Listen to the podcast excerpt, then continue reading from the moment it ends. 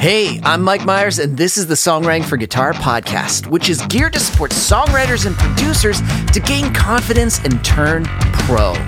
I bring on industry experts to help you improve and monetize your skills, engage better in the writing process, and build healthy habits to create a sustainable career that you love. Caffeinated, inspirational, conversational.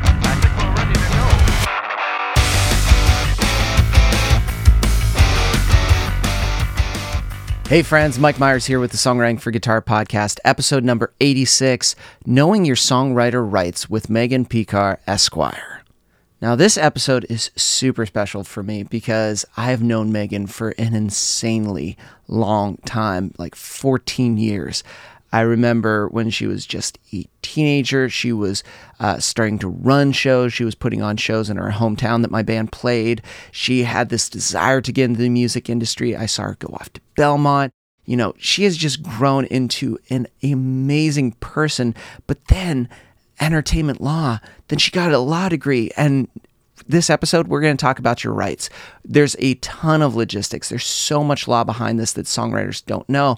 And we're going to dive into just some of this. I mean, we're going to have to have another episode because the, we've barely scratched the surface, but there's so much info in this episode that if you're a songwriter, producer, that's like, man, the law side of it, I kind of know, but I don't really, you need to listen to this. Even if you think you know, you need to listen to this. You need to hear from an expert, and that's what Megan is. So, I'm really excited. Are we going to talk about some uh, 2009 scene stuff as well? Of course we are, because we're going to dive into all of that. So here we go. Episode 86 with Megan Pekar, Esquire.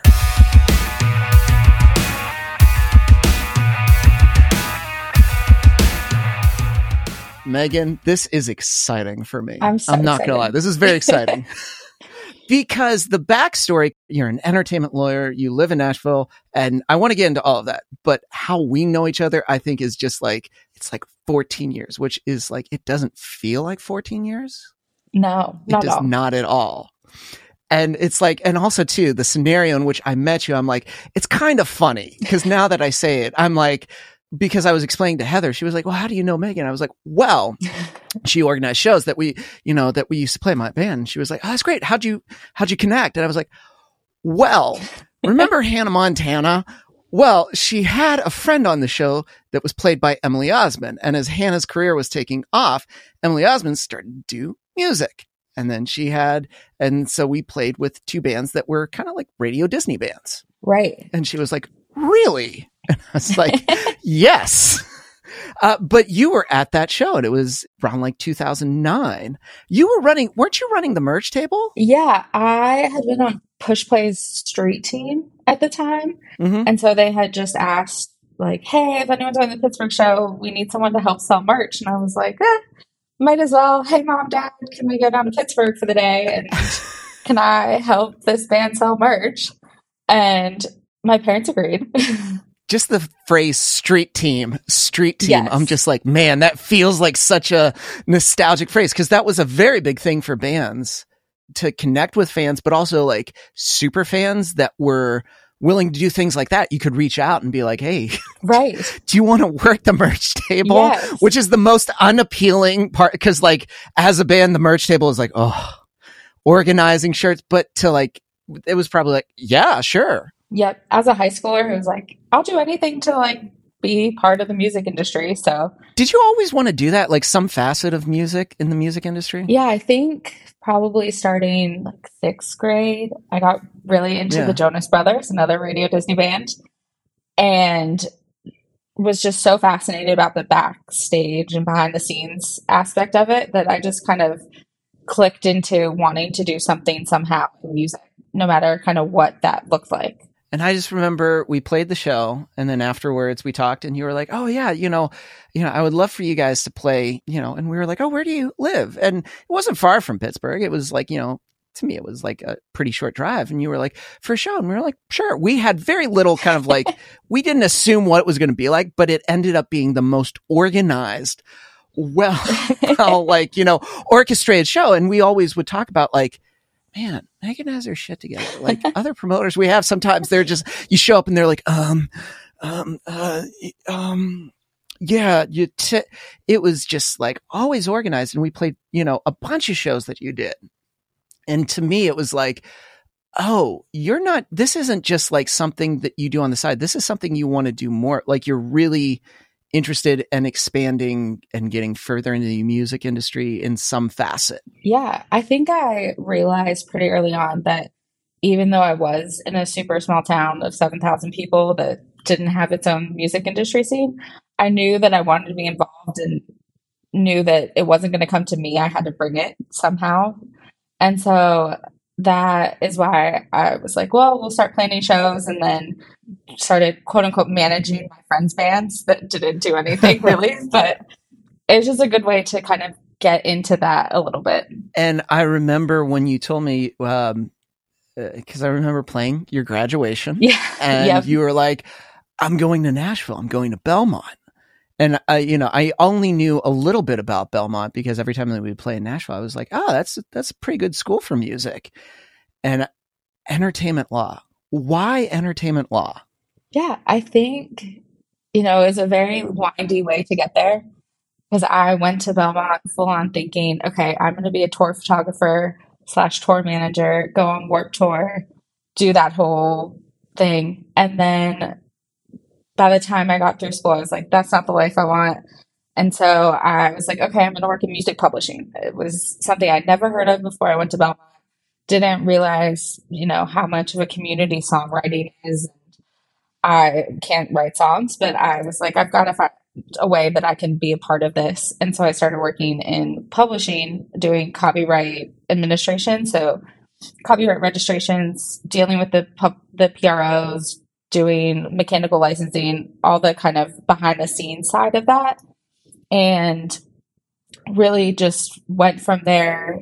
I was working at a company and was there part time and then waiting tables part time and just decided, you know, I kind of want more. So what's that next step look like? Um, and decided to take the LSAT and see what happened. And then got my score back. And I'm like, all right, I'm just going to apply to law school, see what happens um, applied to Belmont because it was the most logical place, knowing that I still wanted to work in music and entertainment. And then when I got my acceptance letter, I was like, all right, this is it. I'm doing it.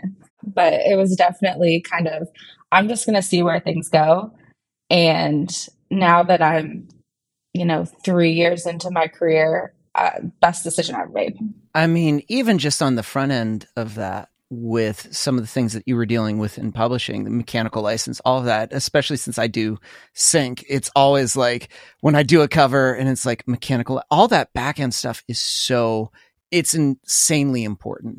But I feel like sometimes a lot of the legal side and those things, songwriters just don't want to think about or like, or they don't think about right until they need to. Yes. No, it's not glamorous and I, it's, not necessarily fun, but I love it. And yeah, it is really important. It's just something that takes kind of a different mindset. And so, yes, very important piece, but I also understand not in the forefront of a songwriter's mind. Since you said mindset, what do you think that mindset is? You always think about the divide between business and songwriting, which sometimes they intertwine and a lot of times but then you have super creative person who is like i don't want to think about that at all that's why i have other people to think about it but then there's certain people who are great at doing both and can handle thinking about both sets of things that need to be done but yeah i don't know no, I think that you touched on right there that mindset piece where there are those that are just like, I just want to be creative. And it's like, I understand that. That's important. But if you want to make as soon as you enter money into the equation, there's a set of rules that you have to abide by and you have to know this. Even if you have an entertainment lawyer, even if you are consulting with people, you still have to be aware of this because in the nicest way, those that aren't aware, you can't claim ignorance in court and be like, oh, I just didn't know. Right. I just didn't know. Yes. You have to be aware of some of these things because they're insanely important. There's a reason why they're in place. It's so true. And I think that kind of gets overlooked sometimes because, like you said, people are like, I just don't want to think about it. now, you know, I'd be curious about this. What are mistakes that artists make that they end up needing a lawyer, end up needing someone like you to be like, oh shit, Megan, I, I may have made a mess of this? Yeah. the first time you need lawyers when you have a piece of paper in front of you. And Mhm. so I think that if you go and, you know, don't understand what you're signing, I think that's probably the biggest mistake that people make. They're like, oh, you know, this deal came to me and it looked great on paper and I really liked the people. They were super nice. And so let's just go ahead and sign it and get it papered and I'll, we'll figure it out later without really thinking about what that means and the consequences of that. If there is something in there that, you know, they don't understand or might catch them, trip them up. Is it because they because they want it so bad, like they've been dreaming about this opportunity, and then the first opportunity comes to them, and they're just like, "Oh, this is it," because they're worried. They're just that this is it. This is the only opportunity. And a little bit, they kind of read it, but then there are all these other things that in the short term, they just want it. But long term, they're not thinking about like, is this the best deal? Is this going to benefit me long term? Is it better if I just say no and just wait? Right. I think it can be. I think that's a big Yeah. piece of it.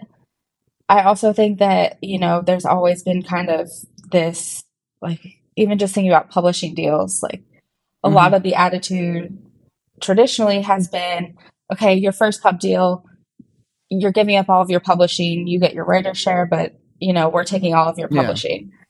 And I think we're slowly moving away from that a little bit more as more, there's Okay. more publishing companies, more opportunities. Mhm. But I do think that it's something like that where it's like, well, this is the opportunity that I have, so I have to take it. And so just trying to take a step back and also looking to people for advice and saying, does this make sense for me to do?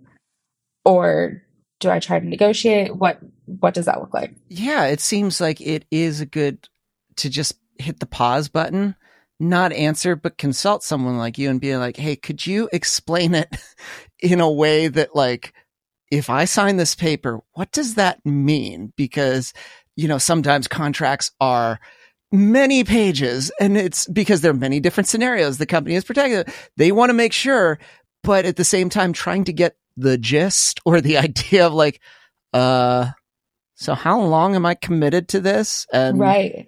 do I have a way out? Do I have like any of that? It seems like consulting someone like you is what people should do, especially if they're in that position where they're just not quite sure. Right. I think people also think, oh, I'm going to have to pay a ton of money for a lawyer, which I understand it can seem like that. But also, we all know that there's a lot of progress that has to be made. And just as, you know, your investment in hiring an attorney is something that's long term because we're the ones who are going to help you and protect you and work with you through every step of your career if you let us. What are some scenarios in which, yeah, I think that's one, a publishing, you know, maybe you get a contract, but what are scenarios where an artist should seriously think, songwriter should think about like, I should consult an entertainment lawyer before I get into this? like I said, I think anytime you have a piece of paper in front of you that someone has given to you, I think that's the time to talk to a lawyer.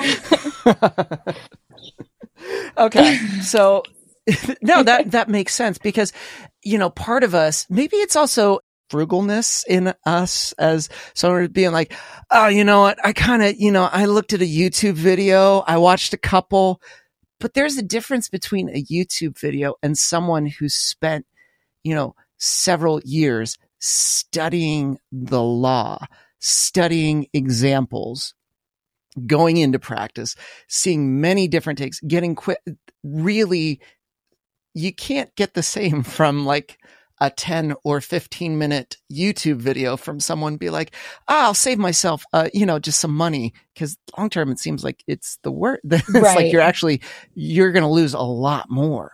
right. I think the long term, and I think that's kind of the short sightedness of not looking at the long term, but just trying to say, okay, Yeah. this is what's good for me right now. And not having someone to g- help you see what that vision is, is where things can Yeah. get a little bit messy. Now that's something I feel like you, like, you know, if we were to go to your journey from like, you know, concert pro- all the way, like you always had a I feel really good long-term vision of like, you're very patient. You're willing to pivot to and make changes along the way, but it always like was your end goal. Was that always just your characteristic of just like that sort of drive and determination to just like, yep, just forge ahead, just keep on going? I think so. I think as if I put my mind to it, I was just like, it's I'm Yeah. not going to change it. I think music from you know a very young age has just been such a core part of who I am that I wanted my life to be around it, and the fact that I'm still doing what I set out to do is incredible. How was it to go from, you know, because people listening are like, oh, I'm in, you know, a small town. What is, what was it like to go from that to suddenly, boom, you're in Nashville? Yeah. It's like, here you go. Oh man, scary, confusing. Yeah. Um, Yeah. but also absolutely incredible just because it every day I felt like I was living out what I was meant to do. But I think that there's definitely this overwhelming sense of one, am I going to make it? Because there's so many people here in our class, in the graduating class before us and below us, that are trying to do the same thing. And so trying to find your own path while everyone else is trying to find their own path is a little bit overwhelming at times. Um, I think that's even true when I made the jump to going into law school because there's so few entertainment law jobs. And everyone's like, oh, it's so hard to get a job in entertainment law. And I was like, well, that's really the only thing I want to do. So I'm going to find a way to make it happen. It's interesting because I don't know when the first time you came to Nashville, like I remember the first time I, and it was like even years before like the other band, like it was just another band. And I was like, man, I really like Nashville. I was like, I could live here. I had no idea about the city or anything. I just like, oh, I like the energy. I'm like, yeah, I could live here. It's funny. Now, now we live here. right. But did you get that feeling of like, oh, this is a place that I'll stay even beyond? Like, I'll be here. Yeah, I think the first time that I came here, it felt very small town in a big city. And I think that's what's Mhm. really kept me in Nashville is because I, even going to networking events and different things, I almost always run into someone I know because this town is so small. And so it's still, I feel like that was an easier transition than if I'd gone to New York or LA because I kind of had that sense of home from the minute I came down here. It is kind of nice about Nashville where you can be in the city and then go like 15 minutes away and you're completely Yes. Oh, just like best. away from the city. it, it is. Um, but to me, it's it's funny that you mentioned when you were going into entertainment law, you know, people are, ah, there's not a lot. I always find it when people try to advise, and I'm like, cool, are you doing the thing? Well, no, but let me tell you about it. And it's like, well, wait a minute. Why are you telling me about the thing that I want to do that you don't do? But you're claiming like this expert knowledge of like the thing. You have no idea. So if I want to do it, why not do it?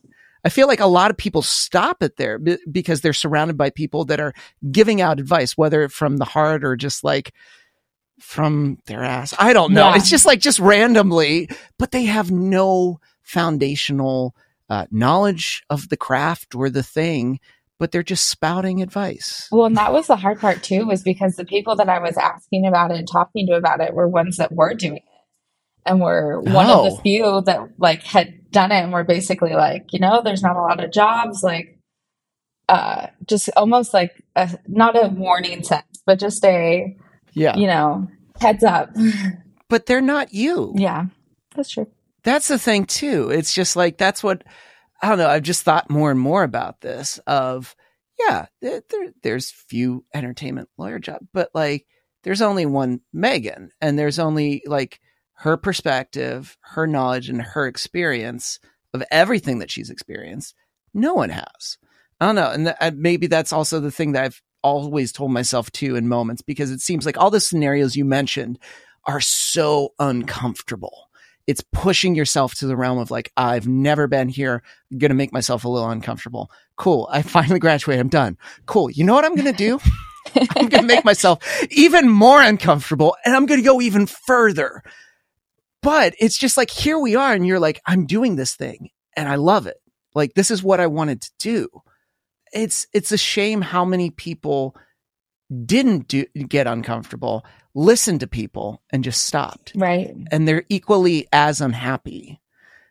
And they're just like, if only I had just like maybe stayed with it, I wonder what would have happened. Well, if it means it didn't work out right away, but you had to like work your butt off or do a little, I'm just, it's just so, it's so bizarre to me a little bit. Right. What is it? Growth only happens when you're uncomfortable, pretty much. Ye- yeah, it's. I think David Bowie says like when your feet's not touching the ground, that's when you know you're doing the thing you should be, because uh, you know, I grew up. You know, it wasn't far from where your hometown was, but it's like I think it's it's a sweet city, but it Mhm. was rated the most live. It's one of those cities where I feel like yeah, I can do. You can live comfortably doing not a lot, right. and it was just like I don't like that feeling. Um, and I saw a lot of people that would go to Nashville and they'd be like, come back a week, la- you know, a year later and be like, it's a tough town, tough town. And it's like, yeah, but it was just a year. You didn't even give it a try. Right. It's just like, what was your plan? Didn't have one. Okay. Who did you meet? Nobody. okay. they th- say always say Nashville's a 10 year town. And even if people seemingly blow up overnight, you don't know. Maybe they've been writing songs for four years before they became an artist and then started working towards that. And I think that's kind of an overlooked piece, but it, I feel like it truly is a 10 year town a lot of the time.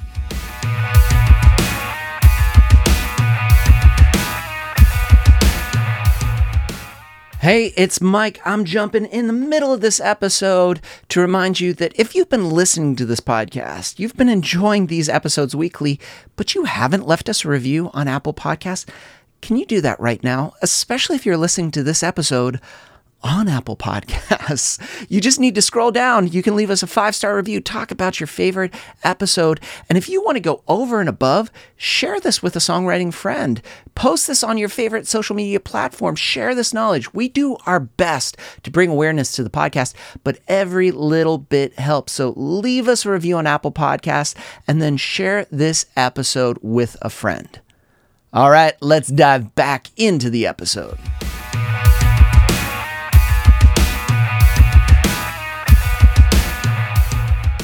I think sometimes when somebody, you know, looks like they've blown up overnight, you don't see that backlog of work. Like, you know, everybody goes like, "Oh, Taylor Swift, you know, she just blew up overnight." It's like, "Are you kidding me? She didn't blow up overnight. She came into Nashville, she worked a whole bunch of studios, she wrote a whole bunch and worked for a Right. really long time." And then things started to happen. It's you can't wave a magic wand and suddenly Right. be like, it's here. It's like it's it's not a thing. yes. Now, if a songwriter is listening to this and they're like, "What rights do I have?" You know, what rights do I have as a songwriter, and Yeah. what would they be if they're brand new to this and they're like, "How should I protect? What should I do? What do I? What should I know is actually mine?" But meanwhile, I'm just like signing things and giving everything away. taking it back to basics with music there's really two copyrights there's the underlying composition. So that's the music and the lyrics. And then there's a sound recording copyright that's wholly separate. And so that's going to be the final recorded master. And so two different copyrights typically two different rights holders.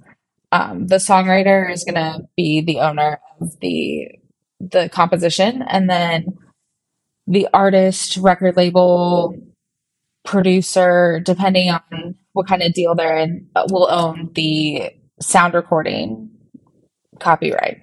And so on the songwriting side, you're really focused on the composition itself, the music, the lyrics, everything like that. And so one of the great things about copyright law now is that you don't have to do any registration to be protected. That as soon as it's fixed into a tangible medium, good to go. You technically have registration or technically protected. Registration comes more into play when Yeah, you are someone suing you and you're trying to or you're trying to sue someone else for copyright infringement that's when registration could be a little bit more helpful because you can get certain damages if it's registered within a certain time. But as soon as you you know record a demo or create a work tape write down lyrics the minute they're fixed you're protected. And so at that point there's not much you need to do but there are i'm gonna probably not do my uh, copyright law professors proud right now, but I think it's six rights in the bundle of copyrights. There's so much to know. And it's just like, you're going off the top of your head. It's just like, meanwhile, I'm lucky if I can walk and chew gum and kind of do something. You're thinking of all these, all these important rights in your Yes. head. There's so much. Um, so to kind of break down some of them, you've got your public performance right. And so that is going to be handled by ASCAP, BMI, SESAC, GMR. ASCAP and BMI both accept everyone. And so you can just sign up. They have a lot of resources that can help you get started and meet people and do different things. And so what they pay out on is anytime it's played either on radio or TV or even a live show, there are public performance royalties that get paid on that. yeah. And so making sure your works are registered properly at one of the PROs is a big thing. Um, some of the other rights, and I guess now more, I think about rights in terms of sources of income more so than Yeah. like the technical bundle of rights. So then you got mechanical royalties. So anytime it's played on uh, or put onto a CD, or and now that includes streaming as well, mechanical streaming, which is a whole nother Oh, yeah. interesting craziness. it's um, and then you have synchronization, so sync licenses whenever it's in a film, TV, commercial, anything with a video. it's, that's the one. Yeah. That's the one is my huge income stream. That's the right and the great thing about that is it's so negotiated like mechanical licenses you get i guess they've just bumped it from 9.1 cents to 12 cents but per copy sold. And so the fact that sync is such a open range and so many factors and so highly negotiable is a headache but also a great thing because it can become such a great source of income It, you're right because it's it's just changed dramatically. Even in the past five years that I've done, it's just like it's transformed. Where Right. there's so many different ways of synchronization. But you're right. At the same time, it can be a headache because it's just like they're all in a little bit different. They're not all this measured the same. right have you noticed there being more like opportunities for sync or You know, honestly, yeah, because I've seen more opportunity, especially when you start to get your foot in to licensing and you even go beyond your country. Like if you move beyond just the US, but you start going into like Australia. I've done a ton for Australia, which is great.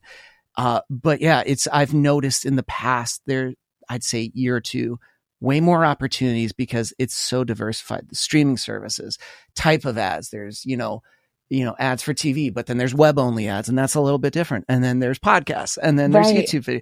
And it's just like, there's so many different, it, I can lose track. Um, and I'm like, well, what kind of commercial is this? And then it's like, well, we don't know. And then we'll find out. And this will get placed in Australia. Oh, but I only get, I only get this. I don't get an upfront fee. I get back in royalties. But then this one, this is for Netflix and I get an upfront fee. And that it's, it can be so, even just talking about this, I'm like, how do you do this with, you're not even just dealing with just, it's every, all this copyright. There's Right. so much to it. Yeah, it's there's so much to it and so many different pieces and things are changing all the time. So Yeah. it's fun to keep up with, but it's definitely a lot. And I can understand for a young songwriter coming in being like, I don't know what any of this means. But also how important it is to to know at least a little bit. How, how do you keep up with it? Cause I feel like it is changing. Um, that's a good question. I think just trying to read articles and try to hmm Uh, we have a really good law group at our firm that's kind of New York, LA, and Nashville based. And so Yeah. Yeah. we uh, share a lot of information on a constant basis to just try and keep up with things because it's never the same and it's always moving and it's always moving target. with that, even though it's you know same company, you guys are communicating. To me, it's like letting a songwriter know you want to gain more knowledge. Network with other songwriters, build that network up because that line of communication is a valuable resource of knowledge. So you're not in the dark. That you're you know starting to become aware with other songwriters as opposed to kind of sailing solo Right. and just kind of hoping things will work out. yes. Agreed. If somebody's listening to this and so I, you know, and they're like, well, where should I go? I think the best advice you would give is, you know, just sign up for a, if you do not have, and I can't tell how many times, like, you know, especially for licensing, when someone's like, I'm like, what's your publisher? I don't have a publisher. Or so you're independent. No, I'm not signed to anyone. Okay. Do you have a public? You can sign up via ASCAP. I don't need that. Right. You're kind of leaving money on the table. Yes. Because it just kind of sits there in I guess like money space, just yes. unclaimed just, because it goes nowhere. They have to send it, but right. they don't know where to send it. Yep. It's um, in a um, black box somewhere. I guess the big thing is, you know, signing up for your pros, but I think the other thing is if you have a legal document and you're unsure, like for instance, you know, what about for producers? Because I know we have producers that listen to this, you know, and they do work for hires. How do they protect themselves too? Not just songwriters, but like a producer. Yeah, I think having a lawyer look at your producer agreement before you sign it and just make sure that there's everything covered would be my number one thing. I, I love the fact that you said have a producer's agreement because I bet yeah. half of them are like, oh, shit, I need a producer's agreement. What should ha- what should I have in there? Yes. and it's just like as opposed to just like let me shake your hand right. and agree. Yes, then I would say have a producer agreement would be step one. no, it's true because I feel like when I've done stuff that somebody's paying for me, I'm like, cool, this is, you know, are we splitting the master? Am I sharing the master? Or am I going to pay you completely for ownership? And a lot of them are like, what's that? Right. And I'm like, oh, you don't realize, like, how many deals have you negotiated where you didn't know that was the thing? And you've been pitching in a song thinking like I own all of it, but meanwhile it's like, do you own the master? Right. And they're like, I, I think I do, but it's not specified at all. I think that's the other thing. I feel like there's a lot of things that we want to be kind and nice, but we have to get things in writing, like really get specific because it's a business and not just like, hey, we're hanging out, we're friends, I trust you. Yeah. That's not going to work in court. like, he was my friend and I trusted him. and it doesn't have to be complicated. It can be a single piece of paper just saying we agree to split ownership 50 50. Like, and just setting out everything in simple terms just so that everyone is clear so that you're not, you know, four months down the road going, well, I didn't think I had to pay you. I think that's a huge thing, especially like work for hires. Like if you hire outside musicians, get something in writing that just says they played, they don't own anything, and that's it. That's right. it's beautiful. So that if something ever did happen, and they use that, that I've heard of one instance where there was uh, I was in a course for licensing where they hired someone, they got it placed, they didn't get anything in writing and then that person came back and was like hey you owe me a cut and it's like not only did they pay them up front but they just didn't get anything and then they had to pay because if they didn't then that person would complain and then right. the supervisor would be like what the heck and then music and you can burn so many bridges with not having just as you said something very simple yep. doesn't have to be complicated language but just clear signs so that you, it's really protecting yourself. Right. I think the clearer you can be from the outset is going to help yeah. everyone. And like you said, you, the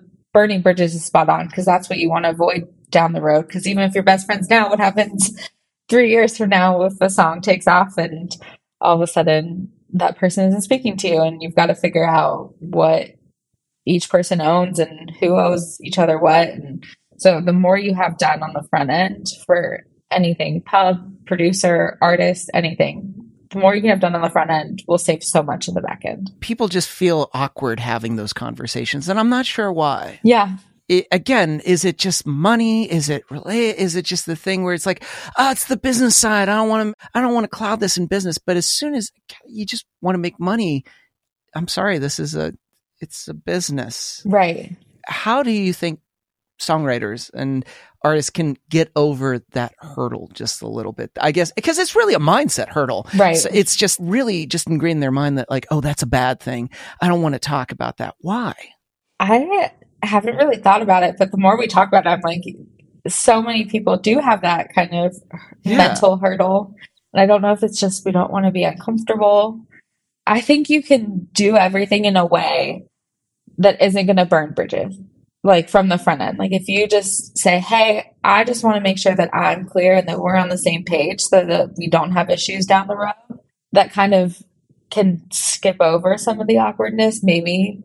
And also, maybe it's not going to be awkward. You just think it's going to. So I'm always going to say it's going to be that second one. In our mind, we think it's the worst case scenario that, Mhm. are, that the songwriter is going to be like, no, it's just like, how dare you bring this up? But it's like, if they're serious about it too, they're thinking the same thing. And they're thinking, oh, when should, oh, cool. They brought it up. Great. And there we go. And as you said, just like that piece of paper, it can be a simple conversation of like, hey, I just want to protect us both. I think it also helps Yeah. to like flip it around and like when you're in that moment, just be like, well, if that person said this to me, would I be horribly offended? Ooh. No, you wouldn't be. You'd be like, no. Exactly. And yet we're just like, we think they're going to, you know, walk out and be like, so and so asked me to sign this. Right. Any reasonable person that's doing this would be like, yeah, Okay. okay. Perfect. and, and to me, it's, it, you're protecting yourself if someone throws like a really like hissy fit or whatever tantrum. hmm Great. Aren't you glad you didn't do anything with that person or build anything with that person only then to not be able to do anything with that? Right. yes, it's helping them, but it's protecting yourself. yes. Megan, this was so good because I think you've cleared up a lot of things that this area of music for songwriters is so they know it's important, but it's just like this mysterious world of like, you know, the the curtain to just like go back and be like, so it's like, what do I need again? Because Right. they'll type into Google, what do I need? Question mark. and you get inundated. But hearing just like, here are the basic things that you can concern yourself with and just focus on. Right. I think helps everyone breathe a little bit easier, but also know like, okay, cool. That's what I need to do. If you can know that one thing, it moves you a little further down the path.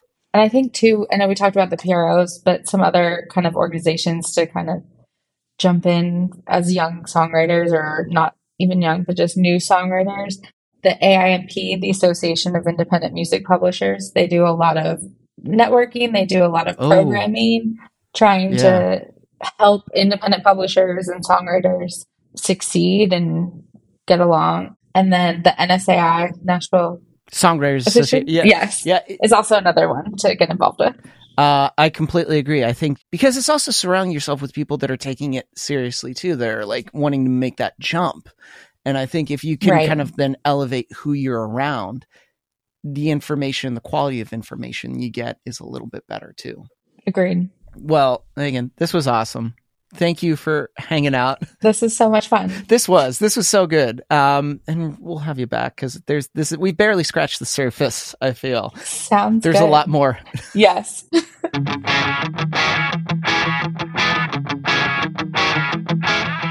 And that does it for this week's episode. It was edited and produced by Chris Fafalius. I'm Mike Myers. Thanks for listening.